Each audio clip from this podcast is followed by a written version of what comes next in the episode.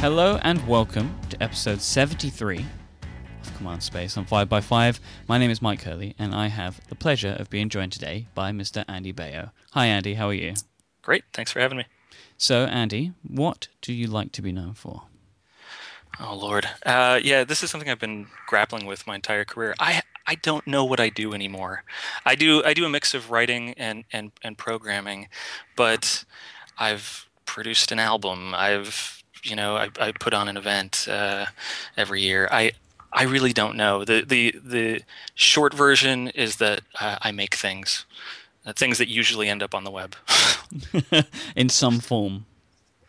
In some form yeah. And so uh, you know my newest project is xoxo this festival and conference about uh, about independent art and uh, technology. And um, i'm working on new stuff as well. Awesome. So we're going to get into a few of the things that you've done today but i think anybody that that is familiar with you um, knows that you've done many many many things that span lots of different like media types um, so like you've done a festival you've recorded an album, you write things online, you've created websites and projects and stuff like that. So I want to kind of, kind of try and understand a little bit about where this came from. Um, so, what were your interests when you were growing up? Oh, um, yeah. When I was a kid, I was uh, I was definitely into computers and, and games. Uh, but the the thing that changed everything for me was connecting to uh, BBSs. The first time I ever connected to a BBS was with a 300 baud modem with my VIC-20, uh, and the moment that I had connected to someone else out there um, and knew that other people were were interested in this this thing that I was doing uh, as well, it uh, it just blew everything wide open for me. And then and then the the next major transformative moment was the first time that I, I got on the web um, and realizing that you know it's like it's one thing to be able to connect to a local BBS and and you know you're you're reading messages that someone had posted before you and then you disconnect and then other people log in and you know on that usually just one phone line and and seeing this interaction happen uh, serially like one one person at a time and then it's another thing to to go and uh, realize that the you know a massive subsection of the world is is connecting to this thing. Um, yeah, so it was for me the the the interest was not in the technology itself, but in using it as a communications medium. Um, and that carried on through through college. It's what I focused on. I didn't do computer science. Uh, I, in fact, I didn't even teach myself to code until after I after I got out of college. I was actually went to school for journalism and uh, and then after uh, after college, realized that in order to to to make the things, make new ways for people to uh, to interact and, and make more interesting projects, I needed to teach myself to code, and I did that. And uh, like starting in around 1999, and have been doing a mix of those two things ever since. Writing on my site, waxy.org, which I've been doing for about 11 years, um, and and doing interesting coding projects, which, like upcoming.org, which was a social event calendar that uh, ended up being acquired by Yahoo. Uh, my most recent coding project was a was a site called Playfic, which was like a side project, but it's it's a way of uh, making interactive fiction, like text adventure games in the browser. It's being used by schools to teach kids how to how to program, which is awesome. Um, you know that's uh it's it's been it's the, the running theme throughout uh, uh, throughout my career has been trying to use uh, use technology in a way to connect to people in different interesting ways. Having sort of looked at all of the things that you do, like you know, you have all these these these different projects, you know, that they are kind of tied together in the idea that there's like computing and, and some things like that behind it. But how do you decide what you're going to spend your time on at any given moment? yeah, uh, you know, usually it's uh, it's scratching an itch. You know, if I if I make something that I want, then I know that even if nobody uh, likes it or uses it, at least it will have had value for me. Um, and uh, that means that sometimes I end up doing really oddball projects that I'm the only person really that uh, that cares about it. Supercut.org is, is probably the best example of that. Where, you know, a few years ago I wrote a blog post where I'd, I'd noticed this trend of people doing videos that spliced spliced out one particular uh, aspect of like a TV show or a film, and uh, and then they put it all together into into one like rapidly cut video. And so I coined the term supercut. And after that, I was like, there needs to be a site for these things. So I spent time to go make one, and and you know it ha- it ends up being the largest database of these uh, these ridiculous videos. Uh, I'm the only person that cares. Like I I doubt you know there's more than a, a, handful of people in the world that that particularly care about that site, but I I wanted it to to exist, and I'm glad that it does. Uh, so it's a great measure. You know, if you make something that uh, that you want, then you know you, you know that you haven't really you haven't wasted your time. Um, and kind of bloop was a similar thing. Like the the album that I did, I just I wanted to hear what chiptune jazz would sound like, and hmm. you know either you, that's something you're going to care about or you're not. Like you know from those two words, it's it's like either really alienating or it's something you're like, yeah, that's that's something that I that sounds interesting and. Uh, I, I like I like chip tunes and I like jazz, and I wanted to hear what those uh, those two things would sound like together. So you know, I used um, I used Kickstarter very very early on. That was a uh, it was the first month of uh, in Kickstarter's launch um, to fund that album, and I'm glad that it came out. I mean, it was uh, it ended up being a being a project that I'm really happy with the way that the album came out. Um, it ended up causing like years later, it ended up becoming a hmm. big uh, uh, fair use and copyright story, but and that was not pleasant. But uh. the but the album itself was, you know, like I did it because it was uh, it was something that I wanted to see in the world. So, you know, that's that's what guides my decisions. You go by the name uh, Wax Pancake on, on yep. the internet. Where does Wax Pancake come from? Where does that name come from? Yeah, it predates waxy.org. It's the funny thing. Um, Wax Pancake was I was at uh, when I was in college. I I DJ'd for a very short time, and uh, and I got it in my head that like a vinyl album mm-hmm. is like a you know they refer to vinyl as wax, and to me like a vinyl album was uh, was like a wax pancake, um, and uh, and so I I can't if I remember I was uh, I was with my family, my my mom and my my stepdad and my sister, and we were like we're on some uh, like some family vacation, and and I was I was making fun. I was trying to explain to them what like college DJ, uh, like college radio, sounded like, and, and the sets that were before and after me, you know, at three in the morning, and and making fun of how it's just it's just like there's tons of white uh, um, white space, or like you know, it's like people just uh, uh, pausing for long periods of time while they're while they're trying to change records, and it's super amateurish.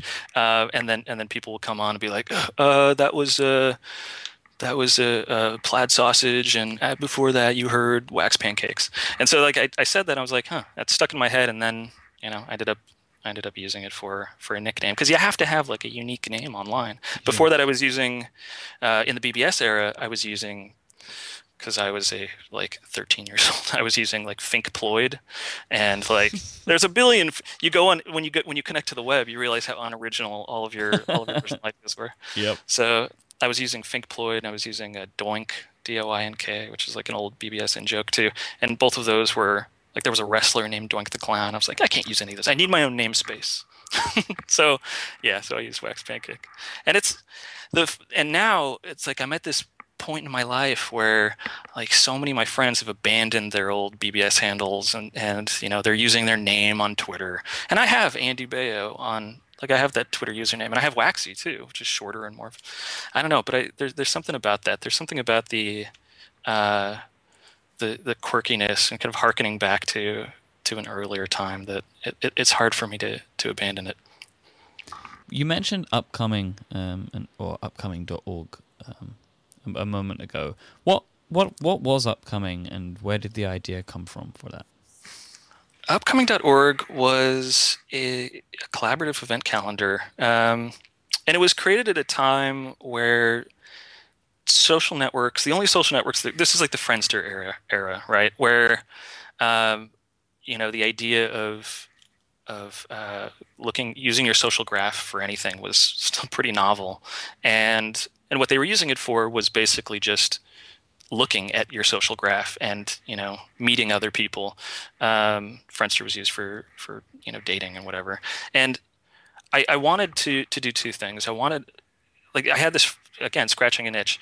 I uh, I was going out to music a lot. I was going out to events, and I would lose track of the the things that I cared about, and often like a friend would tell me, "Hey, hey this thing is going to be coming up in a month," and then I would forget about it. Or you know, I would go. I even like I bought I bought tickets for an event. I was like, I'm, and then I totally forgot that I had tickets, and it, it, just seemed like such a stupid problem. And and it seemed like for event discovery, for you know finding out interesting things uh, that were going on around you, that using the using your friends as a way to to kind of uh, look at that made a lot of sense.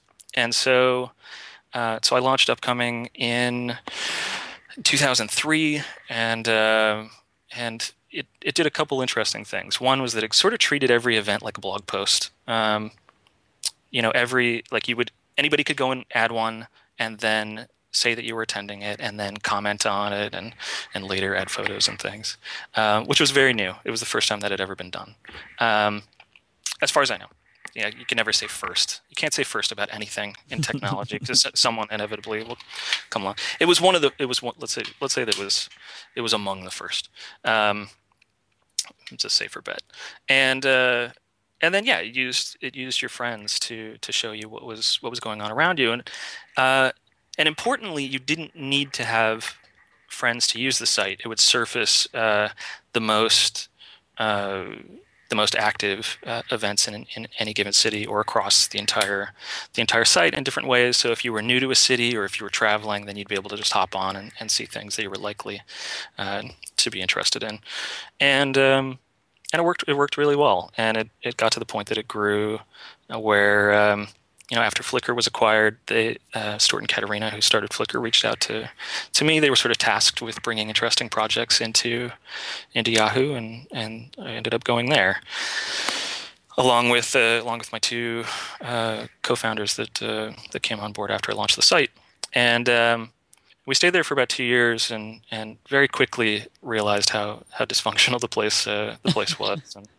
and ended up uh, ended up leaving when when my contract was up, and and you know after I left, it sort of um, it sort of devolved devolved to the point that they they ended up shutting it down. Uh, but uh, and now I'm back to missing events again. it's a ridiculous, a ridiculous thing. It's like, you know, ten years later, back where like still still missing interesting events, and you know, there's there's there's nothing quite like upcoming out there. Um, and it's uh, it's kind of a frustrating thing to me. If only there was somebody who knew how to build a website. Like I, know. I, know.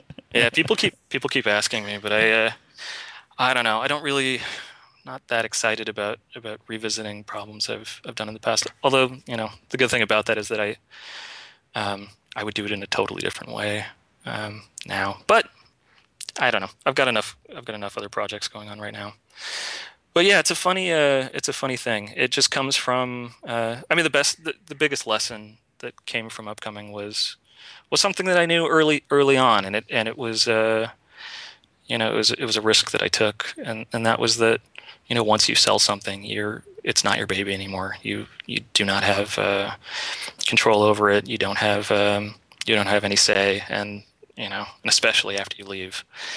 But even when you're there, like I saw what happened to, to Josh Schachter, who sold Delicious, and he, even while he was at, at Yahoo, he didn't have, um, you know, you really, the moment that you sell it, you're basically, you've lost control. Yeah. So, it's not yours anymore. It's not.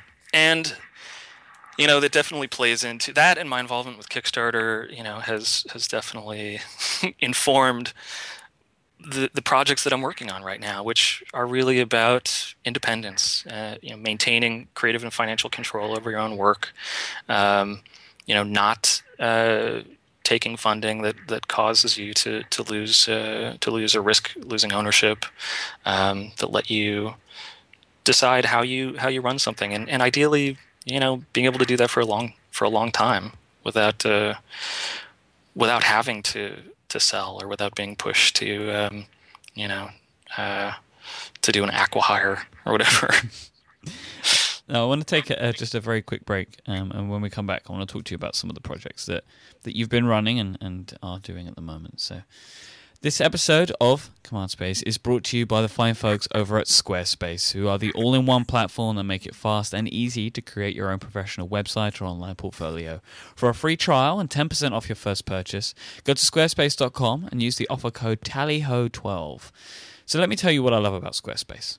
I've been using them for many, many years, and for me, it's it's just quite a simple thing. If I want to put a website on the internet, I go to Squarespace to do it because they make it really easy for me. I don't have to worry about um, learning how to code. uh, I don't have to worry about finding a designer because they're not necessarily the skills that I have. I just want to put something on, on the web, and that's what Squarespace allows me to do. I can go in, take a look at their fantastic designs. They have really beautiful designs that you can start with, and they have loads of style options so you can craft your own site. You know, you can craft your own space online, but it's easy to do it. Like you choose one of their templates, then you can choose the fonts that you want to use, and you can drag and drop things around the page using their page building tools. It's very, very easy to do.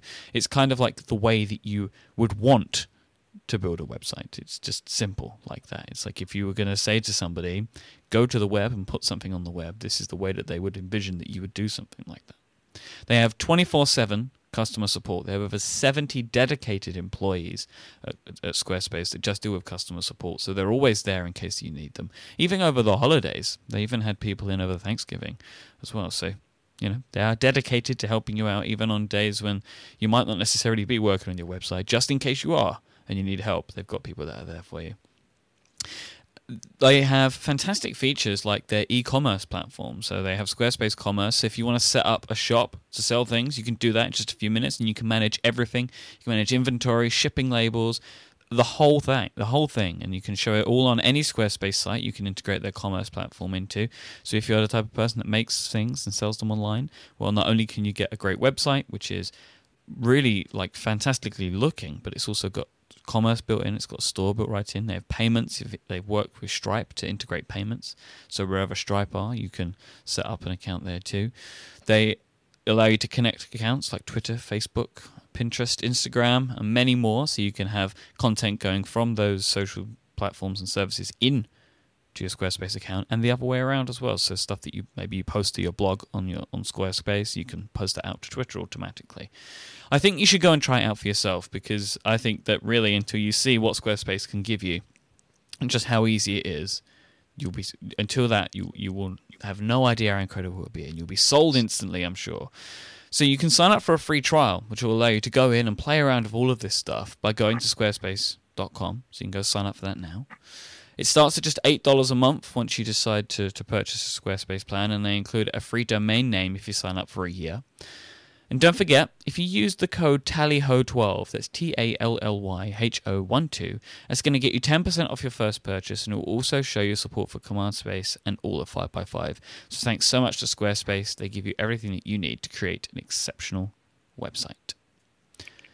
So and, can, and, I, yes, can I add? I would love, it, please they uh, they're a huge patron of of the arts. They uh, they're they're they're a patron of uh, of XOXO. They've been they've been outstanding, uh, and it's just overall a great company. I mean, there's there's a few companies out there like Mailchimp, uh, Dropbox, Squarespace that like are are funding so much uh, independent creative work, and yep. Uh, I'm hugely grateful to them. Honestly, a lot of and uh, it's an often used joke these days, but a lot of podcasting at this time and maybe over the last two years would not have been possible without them. So they are a great supporter of this medium as well as many others. So thanks to yep. them. Totally. So how long have you been writing uh, at waxy.org? Oh Lord, I started in uh, 2012, so going on. Uh, I'm sorry, 2002. So that doesn't make sense. Hang on. Uh, Who is this guy? yeah old enough now where the decades start blending together. No, 2000, 2002. Uh, so, so yeah, about uh, well over 10 years. is the .org like uh, TOD a style thing for you? Is there a reason that you choose for your, your projects? Uh, well, partly because finding dot coms, you know, like the dot com namespace has, has always been been way overcrowded. Uh, but also, yeah, there's something there's something that feels like um, hobbyist uh, about .org to me. You know, I, I like initially the idea behind it was it was for you know nonprofits and other organizations, mm. but um, but in in the the early like weblog era, um, it was it was all it ended up being used by by a lot of independent people. You know, usually just like one person wants to set up their set up their blog, and uh, so you end up with like Kottke.org and and you know Torres.org and a billion other uh, um, uh, independent people. When when like a com felt uh, kind of more commercial, something you you know. So I don't know. I also both Waxy and and upcoming and a couple of other domains that I have came from uh, another side project that I did ages ago, where I wrote a script to sort of uh, to just repeatedly query the uh, um, uh, Whois server to find available. Like I, I, I, took a dictionary domain list and queried uh, the .com, .org, and .net for every word in the English dictionary. and then I published the results. And I ran it a few times and would publish diffs between them. And of course, I would, I, would get first pick because I ran the thing. So uh, so waxy.org. I'd been using Wax Pancake as my name, and then and then waxy.org was available. I saw that was in there. I was like, God, that's awesome. So I registered that. I got upcoming.org at that same time, long before. Uh, I mean, this had to have been like th- two or three years before uh, before I did upcoming. Um, and uh, and so I got that one, and another one was meaty.org, which I still have M E A T Y, which I, you know, never ended up doing anything with. Uh, yeah, so I uh, I think that there's probably these days there are people whose jobs that is, you know, to sit and just. There definitely is. I mean, I'm, I'm sure that some domain registrar companies do it themselves. Like, just sit and wait for these to pop up and then just register them. Yeah, they do. They do. Um, it's part of the reason I'm excited to like see all of the new um, TLDs appear, just to just to finally, hopefully, end this ridiculous like domain squatting thing. I mean, it, it it's not going to end it because you know .com is you know still like the, these standards last for so long, but uh, you know more TLDs means means more short, memorable names, and that's that's only can only be a good thing. So, what is waxy.org to you? Is it a personal blog where you put your own views, or is it a blog where you see yourself as like a commentator on a specific topic? Like, what, what how do you see it? The way I've always described it is it's a sandbox. Uh, and what I mean by that is it's a place for me to to play with ideas and with new uh, you know my thoughts new re- like the, the kind of like I, I went to school for journalism but but the, the kind of stuff that I do sometimes would be classified as as journalism other times would be you know more opinion or editorial and and other times it's more like programmatic experiments um, and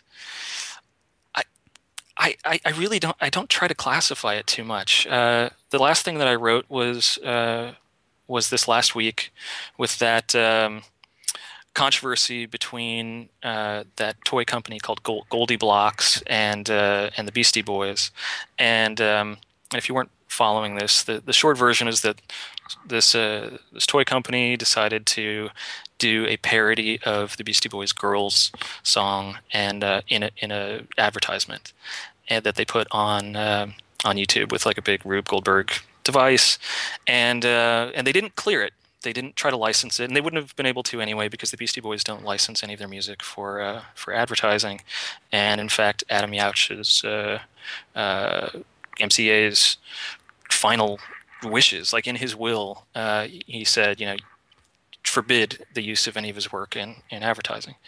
Um, so they did this, and then uh, the Beastie Boys lawyers contacted them and said, uh, and said, you know, what's going on, and um, they took that as a as a threat, and so they uh, they tried to settle it settle it in the only way that you can with fair use, which is to um, to get a uh, to get a legal judgment from a from a from a court. And that requires filing a what's called a declaratory judgment uh, lawsuit, and uh, and so it ended up just being this thing that spiraled, uh, you know, out of out of control. And there was a lot of a lot of uh, you know emotion in this because it's you know it's like the Beastie Boys versus like this toy company that's trying to, you know, they're they're um, they're trying to make uh, they're trying to make kind of toys to encourage uh, female engineers and like it's like all of the all of these like tempers flaring and it was this crazy thing. And and what was frustrating to me is that in the comments everywhere and, and the articles were just fundamental misunderstanding of uh, of the law and of you know fair use and copyright history. And it's it, it's just like something I've been writing about uh, for a long time is is copyright is confusing and uh, and everybody thinks they know how it works but very rarely you know I mean most most people don't. There's a lot of misunderstandings. And so uh, so I basically just I wrote about it and and did uh, did kind of myth busting uh, for a bunch of uh, a bunch of things that I was saying related to, to copyright. And you know the value the value there for me was just I couldn't like it was just agonizing to me to see people say, you know, it's an advertisement, therefore it's not fair use. Like, well, there's there's case law that shows that the you know in in, in court that uh, that's not ne- that's not necessarily true. Um, you know, where people would be like, the Beastie Boys are suing Goldie GoldieBlox. I'm like, well, that's not really what happened either. But then they're like, they're like, GoldieBlox is uh, is on the offensive and they're and they're suing they're suing Beastie Boys and they're like, well, here's a reason why they may be doing that, and you know, or or uh, like the the Beastie Boys always have a right to decide how their music is used. Well, that's not necessarily true either, you know. So um, anyway, uh, and that was an example of. Uh, I mean, I don't know what that is. It's not it's not really investigative journalism. It's not quite uh, op-ed. I was doing, you know, I, I, I wanted to make sure that it wasn't uh, it wasn't just my you know bias or opinion. So I was like actually just citing case law over and over again, being like, well, you know, here's what the Supreme Court says, and people found it useful. It got uh, it ended up being a thing that, that a lot of people were, were linking to, and you know, and other times other times it's just me talking about you know supercuts or whatever else just something i, I think is something i think is interesting that's uh, some quirky corner of the web. Um, screens on screen was was an example from earlier this year where um, i had a collection of uh, this massive directory of 1200 screenshots from nearly 50 films uh, of computer ui uh, like fictional, usually fictional UI in in movies, and uh, and I hadn't really done anything with it, so I just opened the directory and I wrote about it. I said, if you want to do something with this, here you, here you go. Here's 1,200 screenshots of computer interfaces from old from old movies, and people flipped out. They're like, ah, so like, and a bunch of people made made UIs for it, and uh, and you know, I don't like I said, I. Uh, I, I just write about the things that I that I care about. I wish I um, I've really been trying to to make a concerted effort to to do it more, um, uh, to write to write more frequently and to write about uh, about smaller things instead of just big, long long pieces because uh, those are often the ones that I that I like the most. Are uh, are when I just see something funny or interesting and, and write about it. How did you come to get involved with Kickstarter? Kickstarter. Okay, so Kickstarter is a great story. Um, I I had left. A, I, I really just left Yahoo, and I was so burned out on Silicon Valley and startup culture and like that entire scene. And so I fled California with my wife and my son, and, and moved to Portland, Oregon. And um, and I was I was like, I'm gonna take some time off. I'm gonna do some writing. Work on new projects, and uh, and it was right about that time that uh, that I got an email again from from Caterina Fake, uh, one of the co-founders of Flickr, and uh, and she said, I I described a project to her that I was that I was uh, planning on working on, and she she was like, you know, I just met this guy who is working on something similar, and I really think you should talk to him. And it was Perry Chen, who was the who's the uh, CEO and, and co-founder of Kickstarter. And at the point that I, I met him, they uh, they hadn't they didn't have a line of code. I mean, they'd gone through this process of uh, the, the three the three co-founders, absolutely brilliant guys, but um, you know they'd be the first to tell you that none of them none of them are are engineers. None of them are like they they didn't have a technical co-founder, um, and so what they were doing was like hiring contractors, and the contractors would like pick some, you know, framework, and they'd be working on it, and the thing would fall apart. Um, and that had happened uh, at least two times by the time I met them, maybe three, and um, and so what I what uh, oh, and the funny thing about this is that the the idea was there, like everything they they designed it. They knew the the uh, uh, payments processor that they wanted to use. They'd done all this research. they they had uh, like mock-ups and mock-ups and and like this amazing design document of like the entire thing that they wanted to build out. Um, they just hadn't been able to build it, and so um, so I ended up uh, coming on board as a as an advisor and a board member, and uh, and helped them hire the technical team, decide on the platform, decide on infra- the ho- infrastructure, the hosting, and, and all that. And then uh, they'd asked me if I wanted. I don't know if I ever talked about this. They they asked if I wanted to um, to come on board as a founder, but I'd really just left Yahoo and was like, I need, I need some some some time, and uh, and so that's when I came on. Like I was board member and advisor, and uh, I was interviewing candidates and doing the whole thing uh, that maybe like a CTO would do, and uh, and then it launched, and it was like I knew I knew when I met these guys, I saw I saw their vision and what they wanted to do, and I, I, I knew that if they could just get it out the door, that it was going it had a really high likelihood of success. Um, and and then and then it launched and it did. Like i did you know kind of bloop and i was like this is I mean, the thing is amazing. I knew i knew that it worked. Um, very few people believed in it too. It was a very funny thing. Like if you look at the press coverage of kickstarter's launch it's really dismissive. It's very funny to, to look at in hindsight. Hmm. I'm, I'm looking at it and i'm like this thing is incredible. It's absolutely what the world needs right now. And um, anyway, and so so you know a certain amount of time went by, and and uh, I ended up joining as uh, as CTO, and and that was awesome, and uh, and then like the entire company was consolidating in uh, in New York, and uh, kind of faced with that, uh, I made the difficult decision to step back and and go back into being an advisor, but I've worked with them on and off since the since the thing launched. After XO ended uh, uh, last year, I worked with them full time for six months on various things, and um, yeah, I mean, I'm I've been close with them for a long time.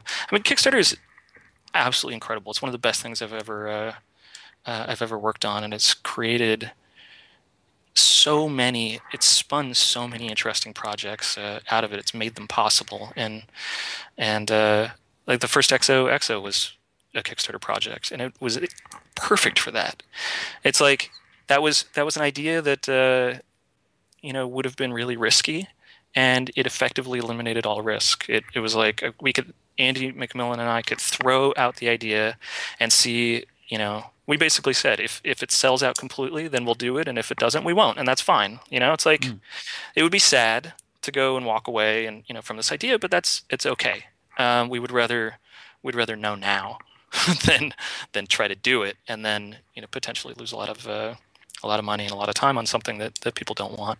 And fortunately, everyone really believed in it, and it, and it happened uh, within two days. It sold out. The first one sold out. So so that wasn't a problem, but it was really um, it's just a remarkable uh, uh, tool, a remarkable tool for getting uh, your ideas out into the world. How do you think that? I mean, this is a for you. This is a, a, a, quite a loaded question, I think. But how do you think that Kickstarter and, and crowdfunding in general is, is changing the internet for makers and independent people? Oh, that is a that's a big question. Big, right? Because that's XOXO, right? You go to XOXO and you'll find out. And we'll talk about XOXO in a moment. But like, how do you think that, like? The chances of, of an independent person making something and it being a success like do, do, you find them to be a lot greater now? Like has kickstarter helped that or is it or is it not helped that? Like i don't think there's i don't think there's any question that it's that it's helped it because what the way that uh, you would get your your work out in the past was uh, you know there'd be there's really three paths. You could you could try and bootstrap it entirely yourself, uh, which works for some for some projects, but not for others. Uh, you if you had a, a, rich family friend, you know, or you knew somebody uh, to bankroll it, you could get them to do it, or you know, if you were lucky enough, then you could could work with a publisher. And so, and and that this is true of virtually every sector of art and tech. Uh, video games and musicians and and books and you know magazines and and filmmakers. Like you would have to work with a, a record label or a film studio or you know you'd have to get funding through a um, through angels or vc or you'd have to like you know or you could you could that's if you you know wanted to go through a through a publisher and then they would take a you know they're taking depending on what, what industry you're in and, and which publisher you're working with, you're, they're often uh, they're often taking uh, they're exerting creative control in order to be able to to make sure that it's uh, marketable or what they think is marketable. Uh, they're taking they're taking ownership uh, in in music for decades. They were taking uh, control over the masters, the master recordings. Um, you know, you're giving up a lot, and and if you don't do that path, then there's this massive financial risk either for you or uh, or investors.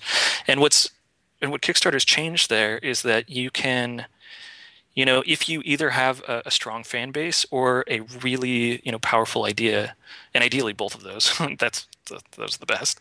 Um, but if you have either one of those, then you can you can kind of throw it out there and uh, and you know test the market and see uh, see if this is something that's that's worth doing and and uh, you know you're not really you're not risking bankruptcy in the process. Um, and you don't have to have anybody telling you that you can't uh, that you can't do it. You know a publisher would be like you know try getting your book published try getting your board game published. Look the board game the board game industry is amazing uh, uh, microcosm of of how kickstarters change things.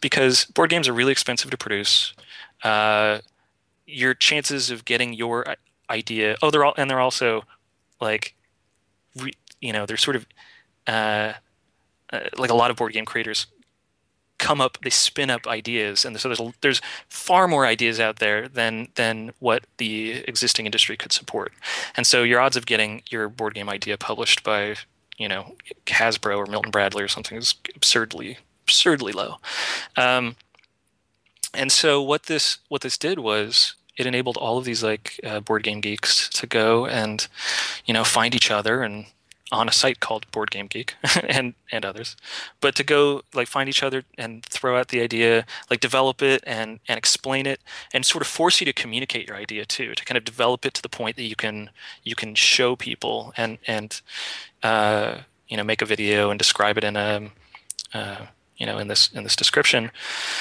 and then if there's interest in it, then you you have the you have the capital, you have the upfront money to be able to to go and make it. And um, you know, then that's just board games.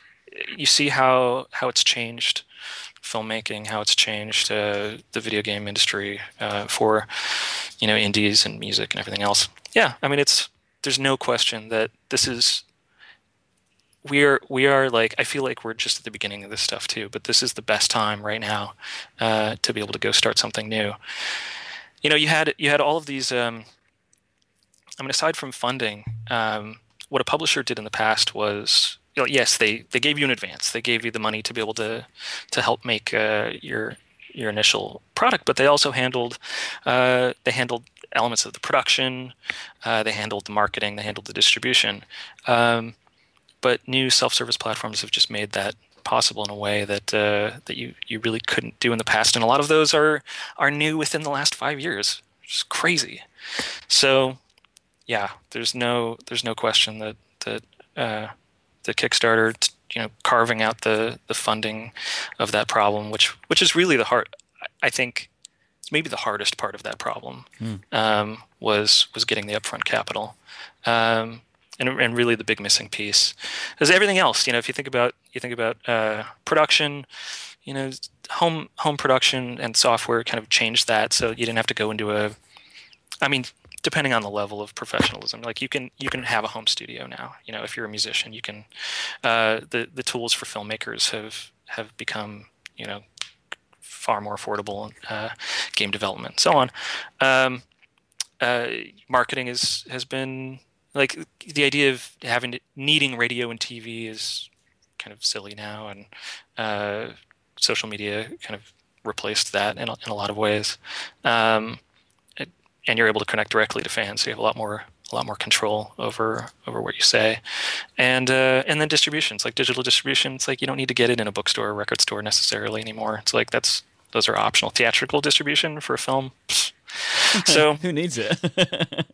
um, you know, there's some projects where where that's where that makes sense, and the, and and and what's happening over and over again is like new plat new platforms are are appearing to help fill those gaps. So so let's say you're not content with just you know streaming uh, or or you know DRM free downloads as a filmmaker, uh, and and you want to use so you want to go beyond VHX and you want to go beyond uh, beyond iTunes and and and Netflix. So uh, let's say you do want theatrical distribution. Well, you know someone out there is realizing yeah that's should be a thing, and there's also struggling film uh, uh, struggling theaters. So let's build a platform to put those two together. And there's a platform now called Tugg with two G's. That's like that's what it does. Is they're they they try to uh, to measure the you know the demand for uh, for getting a film into into local theaters and they try to connect those things together so that you can if you're an independent filmmaker that doesn't have that's like not locked into this the the studio system and and and uh, theater monopoly and try to bring an independent theater owner with uh, with independent filmmakers and and you know with films that have a proven audience online. So it's happening over and over and over again in new ways, um, which is awesome and it's great. I just want you know. Uh, I want to bring those people together and, and make sure that more of that stuff happens. Just keeps the world interesting. So I want to talk about XOXO, but before yeah. we do that, I need to just take a, a, quick a quick second break to, to thank Shutterstock.com who are also supporting this episode. They're making it possible. Shutterstock is where you're going to find over 28 million images, stock photos, vectors, illustrations, and 1 million video clips. You can start searching at shutterstock.com and you're going to find the perfect image for your website, ad, publication, or just about any other creative project. Shutterstock gives you a global image collection to help you find media from across the world to help suit your projects. Whether you want to choose between image packs, monthly subscription packages, or just download a la carte, you can do that. Um, every time you visit Shutterstock, you're guaranteed to find something new since they add over 20,000 new images every single day and 12,000 videos every single week.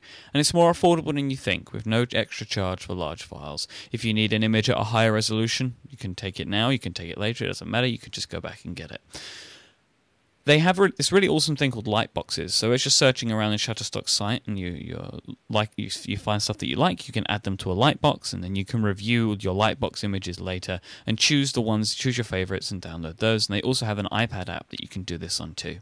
They have enhanced license access if you need it. They have dedicated account reps in case you need those. Um, and they also have 24 hour support during the week. But they don't just do images and videos, they have a huge library of vectors, icons, and infographic templates as well. If you are a person that's looking for this sort of media, Shutterstock are definitely the place to go. And if you go sign up for a free browser account now, so you can do that at shutterstock.com. You don't need to give them any credit card to do that. You can just go sign up for an account and start searching around. And I can get you 25% off any package at shutterstock.com if you use the code CMD1213, so command 1213. It's going to get you 25% off. Thanks so much to Shutterstock for the support of Command Space and 5x5. How did you meet Andy McMillan? I met Andy McMillan through uh, through the the aftermath of kind of Bloop uh, and the and the uh, legal headache that I went through um, regarding the cover art. What happened was uh, was I went through this. Um, so basically, uh, back up for people that don't know the story. I'll give you a tiny tiny abbreviated version. Uh, I, I, put out that uh, chiptune jazz album that I mentioned, which was a uh, a tribute to Miles Davis's "Kind of Blue," uh, using Nintendo Entertainment System and other other like classic uh, uh, video game consoles. that really that that not necessarily the console itself, but but trying to use that 8-bit sound to you know to cover what I think is really the best uh, among the best uh, jazz albums of all time. And it was the 50th anniversary of Kind of Blue, and so uh, wanted to thought it would be great, you know. And so I commissioned uh, uh, musicians to go and make the uh, do cover each song on the album, and and all of that went great. I licensed licensed the music. Um, but the the album art was I wanted to do a pixel art version of the of the original album cover, and I tried to do it myself, and I couldn't because pixel art is very hard. So I got uh, uh, I got a friend of mine who's a pixel artist to do uh, um, to you know do an eight bit uh, pixel art version of of the original artwork, and uh, and so what ended up happening was that the, the photographer that took the, the photo of Miles Davis for that uh, for that album cover, his attorneys reached out to me after every one of the the albums was was sold and and you know because the we only printed enough CDs for the Kickstarter backers and it was gave all the uh, all the money from that Kickstarter project to the to the musicians and and used it for for production of the CDs and licensing and then uh, and so once uh, once all the CDs were out then I got this I got this you know lo- email from a lawyer and like they asked me to take it down. Of course, I took it all down, and then they said that's not enough. They wanted a, they wanted a, a, a recom- recompensation or whatever, and and so we ended up I ended up settling out of court. They were going to take me to court for hundred thousand dollars, and uh, I had to get an attorney, and ended up settling out of court for thirty-two thousand five hundred dollars. So.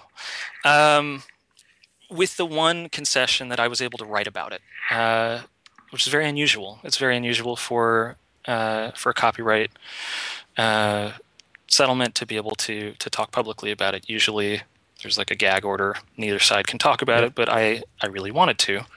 so so there. And I can't even that, imagine how how hard you had to work to get that. Yeah, well, it's. I mean, it was it was something that uh, that I really pushed for because it would be.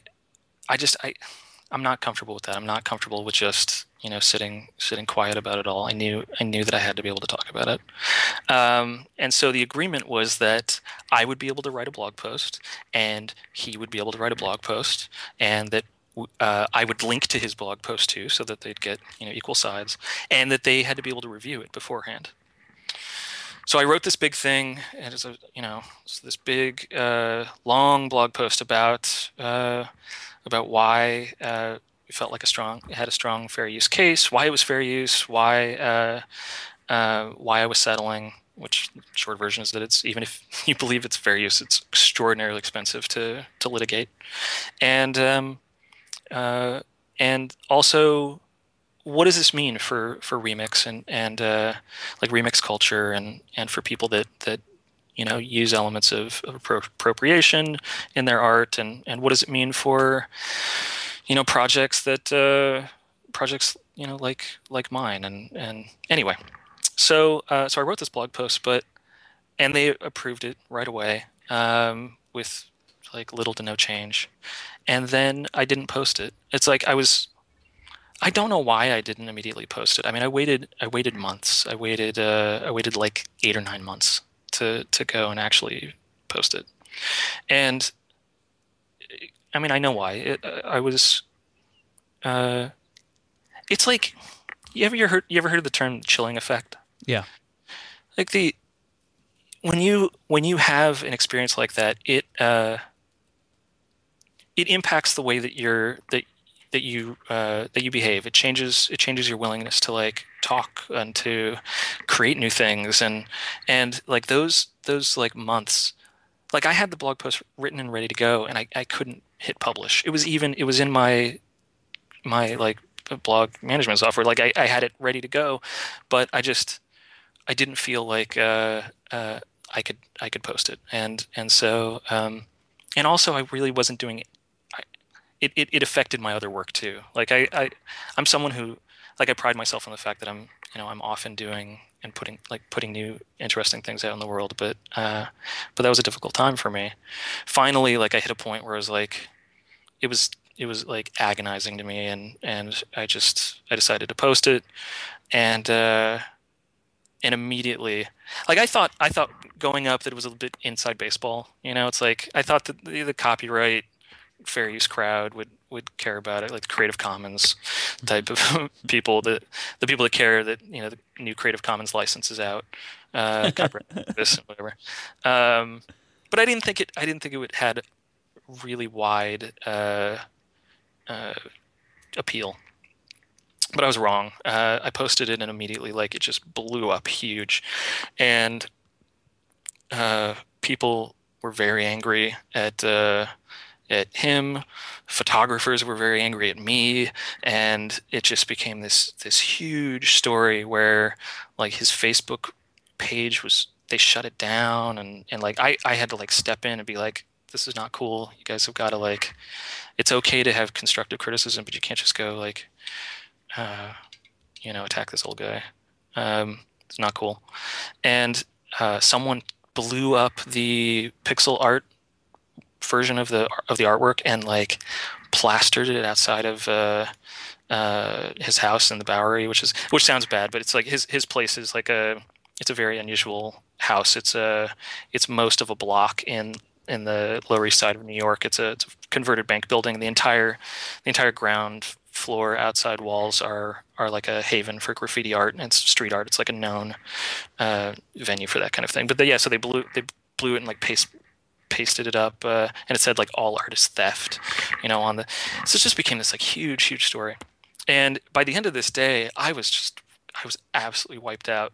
And so I just I went on Twitter and I was like, I'm gonna go get a beer at this place, and if you want to join me, you you know go ahead. And so uh, a whole bunch of friends showed up, and uh, and like like Neven Mrgan, who you just interviewed, was there. Frank Chimero was living in uh, was living in, in Portland at the time, and he came out. And Andy McMillan, who I, I did not know, but who uh, who was I think he may have been staying with Frank. Um, Frank Frank told him was like, "Hey, did you see this thing?" And Andy had of course seen the blog post, and and so he came out uh, he came out that night, and uh, and so we met there for the first time.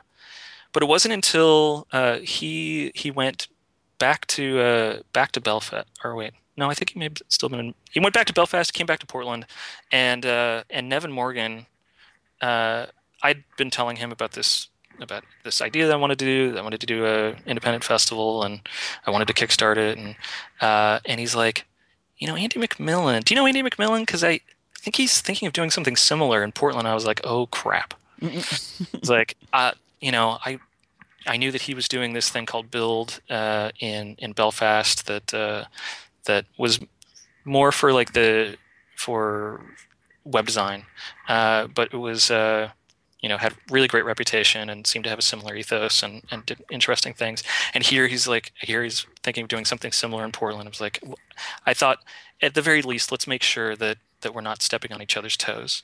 So we we arranged to meet at a bar and. Uh, and that was really the first time that I really got to got to talk to him. And we we we sat down and was like, let's just pitch each other, you know, our ideas. And so I explained uh, my idea for XO, and he's and he you know was like, then it was his turn. He's like, uh, I was basically thinking about doing something you know very very similar, uh, and and so it was at that that very first meeting that we decided to work on it together. And um, and and so for the people that haven't gone, you went Yep. Uh, for the people that haven't gone, the the idea behind XOXO is that it is a it is a festival and a conference uh, about independent art and uh, and tech. So taking independent artists like, like we've been talking about that are you know, musicians and filmmakers and so on that are that are using technology to make a living doing what they love independently on their own, and then uh, and then put them in the room in a room with a with a bunch of uh, uh, geeks that are you know, either doing the same thing on their own uh, or that are building the platforms that, that they use to to make a living. And you know, the idea there is that there's, I think, all of these people have a lot to learn from one another. There's there are a lot of parallels between uh, between not just the uh, the different kind of segments of art, like filmmakers can learn from from musicians and so on, and the tools that they're using, but but also uh, uh hackers and and you know coders makers like they're they have they could learn a lot from artists and and vice versa and um so we do uh, we do two days of talks, but we do a whole bunch of other stuff. We do uh, we do events around the city. We do uh, we do a concert of indie musicians. This year we had we had Jonathan Coulton and and uh, Jim Guthrie and Anamanaguchi and you know like really awesome awesome mm-hmm. bands. We had uh, uh, we have we have an arcade of uh, experimental indie games like projected huge multiplayer games physical games uh, with all of the game developers there for you to, to talk to and you know uh, you want to you want to meet them, you want to ask them about their games, they're they're there. Uh, we do uh, we do a big market of uh, indie indie projects. Uh, Kickstarter ran a ran a lab uh, downstairs where they were showing off projects, and they made a book in in three days, funded it, uh, got all the designs from the backers, printed and distributed it. Um, and we do a film we do a film night of all indie films with the filmmakers doing q&a uh, we do uh, tabletop was new this year, where, which was awesome. Ended up working really well. Board and card games got uh, again got the the uh, the creators of these games there running running their games and and showing them off to people that might not have seen them otherwise, and uh, and a whole lot of open bars.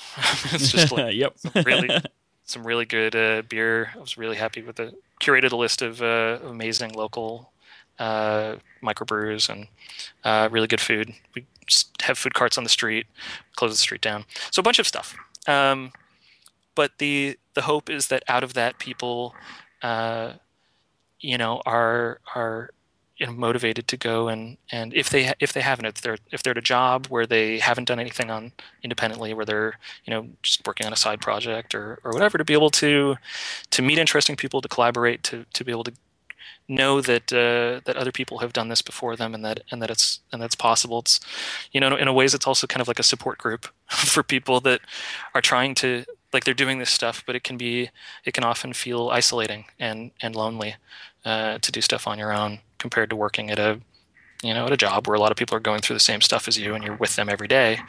Um, it can be a it can be an isolating thing, and that was a theme of the of the talks this year. Which, if you haven't, you you can go see them all. They're all posted on on YouTube right now. And there are some just excellent, just really really excellent talks that people should watch. There'll be I'll put it in the show notes. Which we I've been collecting links to loads of stuff that that um, Andy's been mentioning today, and you can find those at 5by5.tv slash cmdspace slash 73. So both years of XOXO had totally different ticket experiences. So you had the Kickstarter for year one, which you spoke about, um, and then you had. I'm trying to find a way to say this, like the questions yeah. two, right? The, yeah. The whole question thing. Um, yes. What have you Questions. learned from both of these methods of of uh, having tickets for a conference? Because they're very different and very different things. I'm sure you learn from them. They are. You know, the Kickstarter thing was worked out really great for us, uh, and and we would have done that again, if not for one problem, which which was that the we got a lot of press coming out of the first event. Uh, a lot of blog posts, like a lot of the attendees wrote about, like these are really like shining, you know, uh, glowing recommendations for the event. Uh, high profile people too. It was great. Uh, but we also got press from like the New York Times wrote three articles about us. Boing Boing did a long feature. The Verge did a long feature. Uh, Wired wrote a long a long piece, and and every one of these is like this is something that's worth paying attention to. And the problem with that is that uh, it it attracted a lot of people that didn't care about what we were doing, but they cared about the demographic and the reach of the people that were attending. And so uh, I was before the event even started. I I was getting emails from uh, PR firms and you know uh, marketing firms, from uh, VCs and from like all these all these people that really it didn't seem like they cared what we were doing, uh, except that they they wanted to they either wanted to get at uh, they wanted to market something to the people that were attending, or they wanted to you know they cared about like the number of Twitter followers that the that the people were attending uh, you know had and and like getting to getting to those people. Um, it's like I, I would get emails like, you know, I'm the I'm the head of influencer marketing. I was like, what? Or, or like, I'm getting the, I'm the I'm you know the direct marketing specialist for you know this this agency, and we are we're thrilled to uh, you know go to XO the next XOXO. We uh, we're gonna bring the whole team. And like every time I'd get these emails, I'm like looking at this, going, this is how it starts. like this is how, yeah.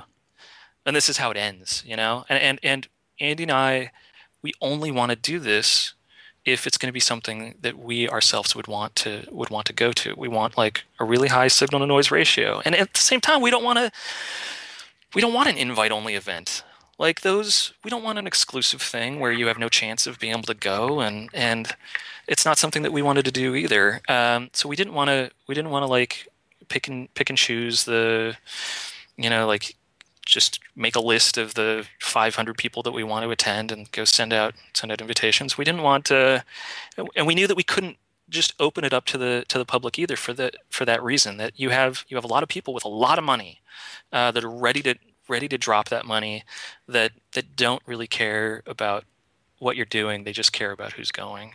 Um, and marketing to them. Uh, and so that's the reason we didn't use Kickstarter. So so our solution to that was was kind of controversial, which was that um, we uh, we opened up uh, registration and you didn't get a credit card form. Instead, you got uh, you got this questionnaire, which was basically three questions. It was uh, you know what do you do, uh, what are you working on right now, and what's something you've made that you're proud of. And the intent behind those questions is that uh, to us, they're really hard to bluff. Like they're really hard. Like if you are, you know, the the person that's that's you know hoping to uh, to just market something to the demographic, it's like it's just it's a really hard question to, to to bluff. The problem with it is that people looked at those questions and they thought that we would then choose the most interesting answers, and that's and we didn't explain it at all. We didn't explain and we, we we had like a very short explanation, but really we didn't explain how it worked, which was that we weren't doing that at all. What we were doing is is taking people first come first serve, uh, and just looking, you know, is this is this someone who makes something or not? And if they are, we let them in, and if not, they kind of went to the to the to the bottom of the queue. Where if if there was enough space left over, then you know they they'd get in, but they were effectively uh, low priority if you're not if you're not someone that's like a, a maker, a designer, a you know filmmaker, artist, uh, you know whatever. Uh, and we and we counted you know writers and coders and uh, of all kinds in that. And um, and so so that's how it worked. And we ended up that was a mistake, like not explaining it, but. Our, our original intention was that we want we wanted the flexibility to be able to change it if it didn't work, um, and you know explaining it and then changing our mind and like just seemed like a bad idea and so we're just like let's just do this see how it goes and and so we did that. First come first serve we're like it's easier than you think. We look at it and we're like is this someone who makes something? Yep they are and that's it. They, they were in they got an email they were able to buy the buy the ticket um, in the in the order that they that they filled out the form. The end result is that i mean you were there. I don't think there's any way to to argue that it didn't that it didn't work. The people that showed up mm.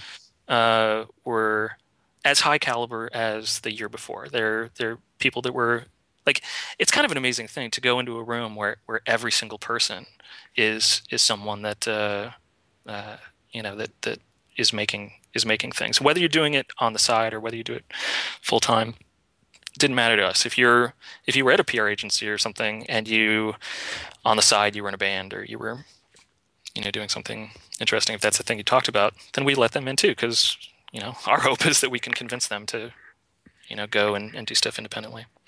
So, um, so that's how it worked, and, and it was it was risky, and it, and you know it it upset some people up front because there was confusion about how it worked, and and it and that was that was our mistake, but um, it really did it really did work. I mean, it was great. Uh, I mean, whatever if we do XO again, I mean that's we'll we'll have some variation on that system because it was uh, uh, it was effective.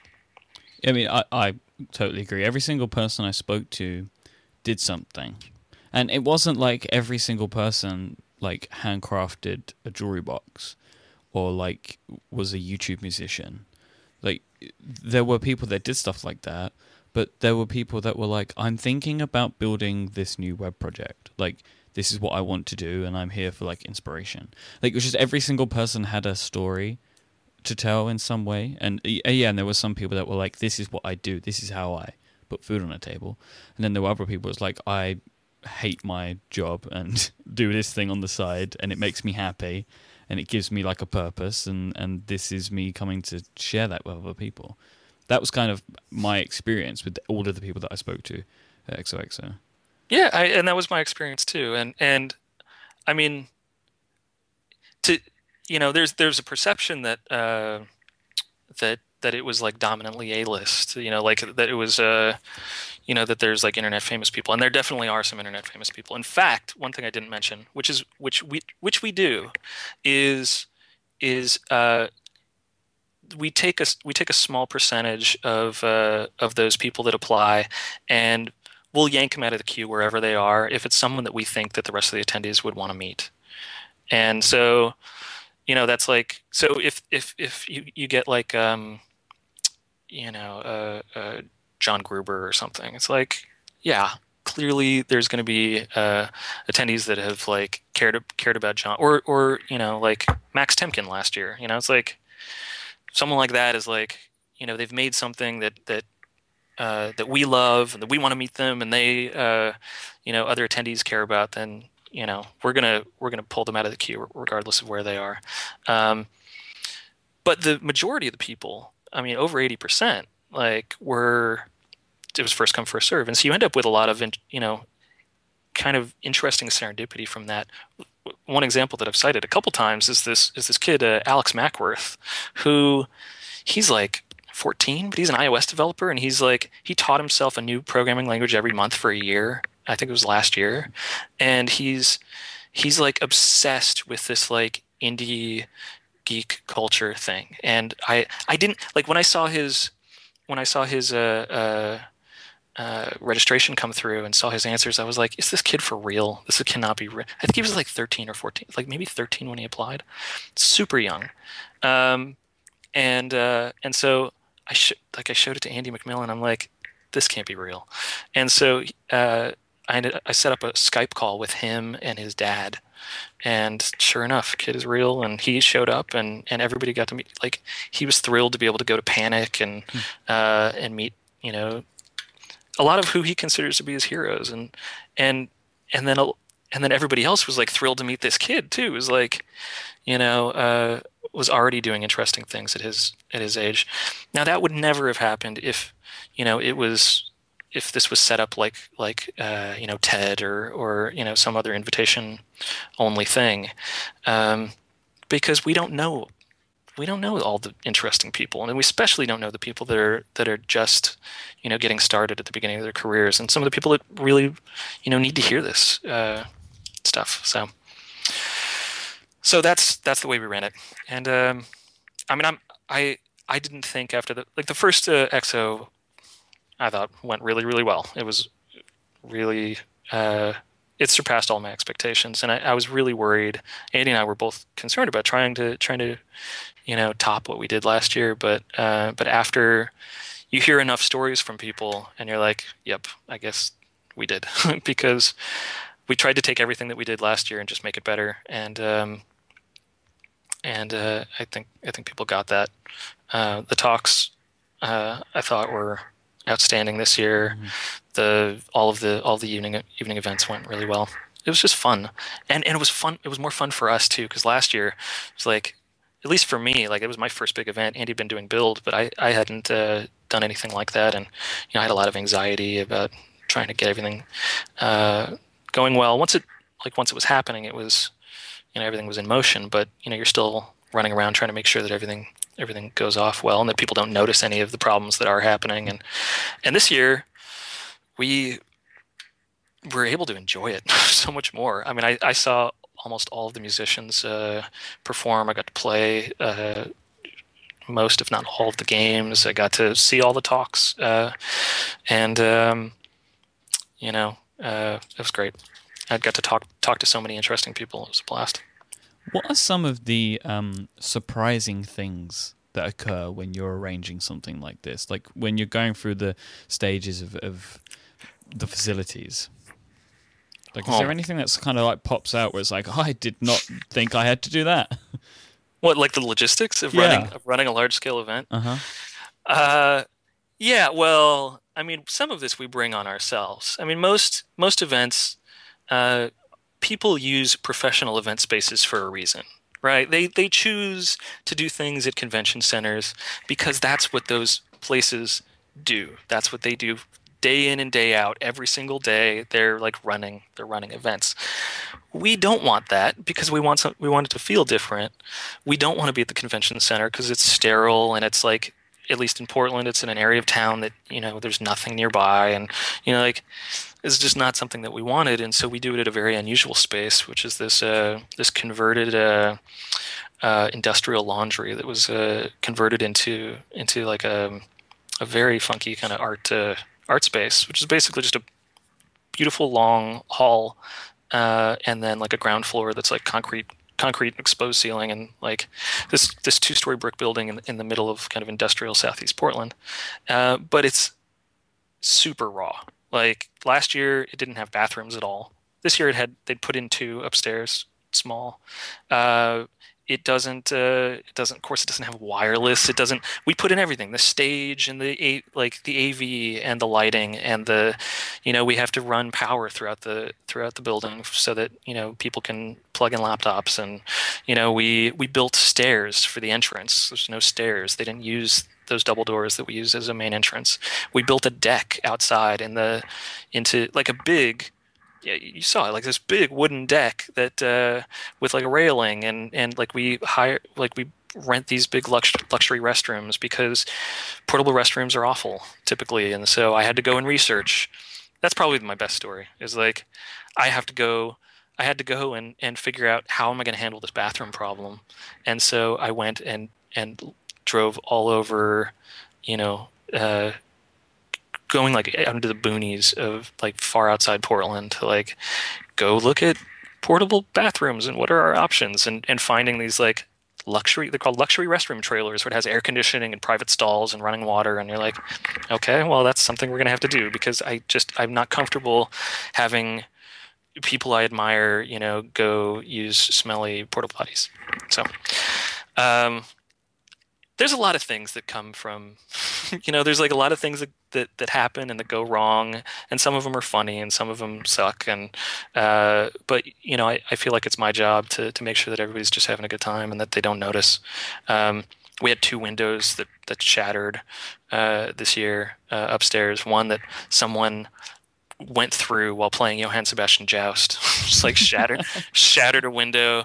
Another one another one got knocked out by uh by a huge gust of wind and and like fell fell two stories onto the sidewalk and like we had to go you clean this up people don't notice you, like you just try like okay we'll just take care of this and and hide you know try to hide those things and then and then like this year uh we had uh we had an attendee uh verbally harassed a, uh, a volunteer, and we that's something that we had to deal with for the first time too. Is like he got he got uh, he got too drunk at one of the one of the parties on the very first day, and uh, and he's like, Can First day.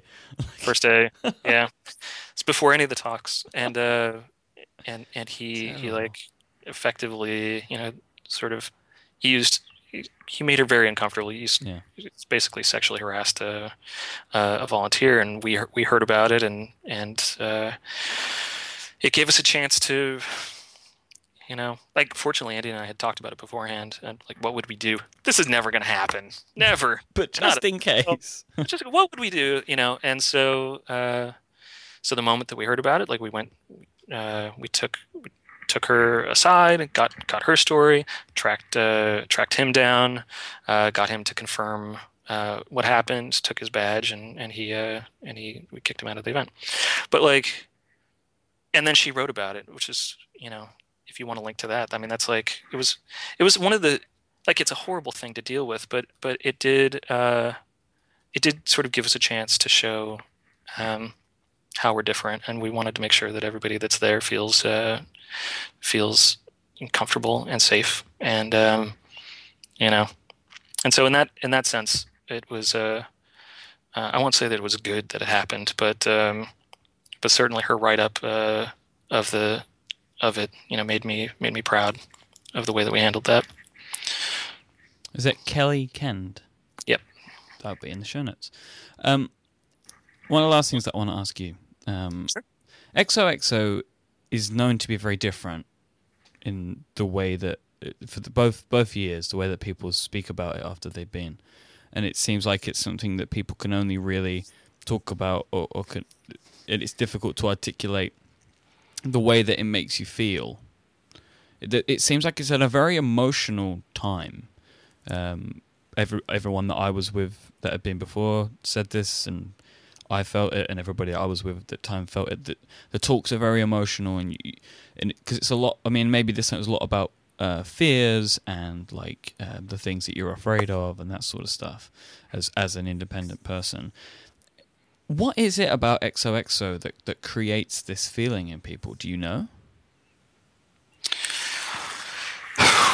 You know, I think um, I think part of it is the uh, is the very deliberate culture of uh, like I, I, I, I like to say you know that it's sincere. Other people this year, a lot of people were saying that it's it's earnest, which is a word that I never really used uh, in the past. But there, there's definitely this this sense uh, that that these are these are all people that uh, that are willing to give the benefit of the doubt to somebody. It's not the it's like it, it is a reaction to a lot of the cynicism that happens uh, online, the the anonymous knee jerk contrarian, you know, commenter culture, the the uh, uh, yeah, a lot of that kind of uh, knee jerk criticism and, and, and cynicism that that happens online.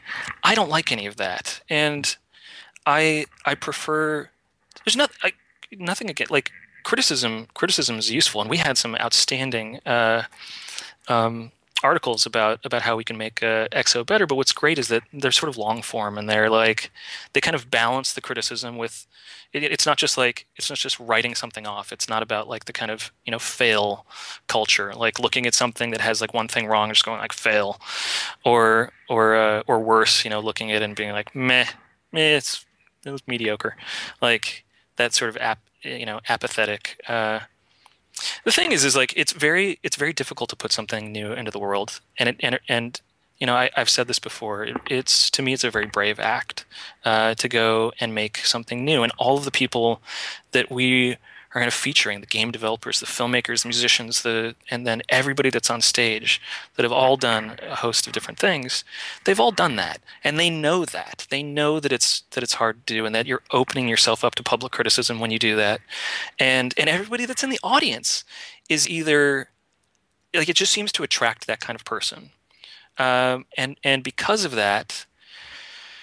I think it ends up being a place where people feel safe enough to uh, to talk frankly about the the the problems that come from doing that. Not just like, hey, I did these awesome things, but like this is you know the the emotional toll that being independent can uh, can bring. Like Cabel Sasser's talk is a perfect example of that. But I, or or look at uh, Jack Conte from uh, from Pomplamoose. He's a musician who's now doing a, a wonderfully creative uh, funding platform called Patreon.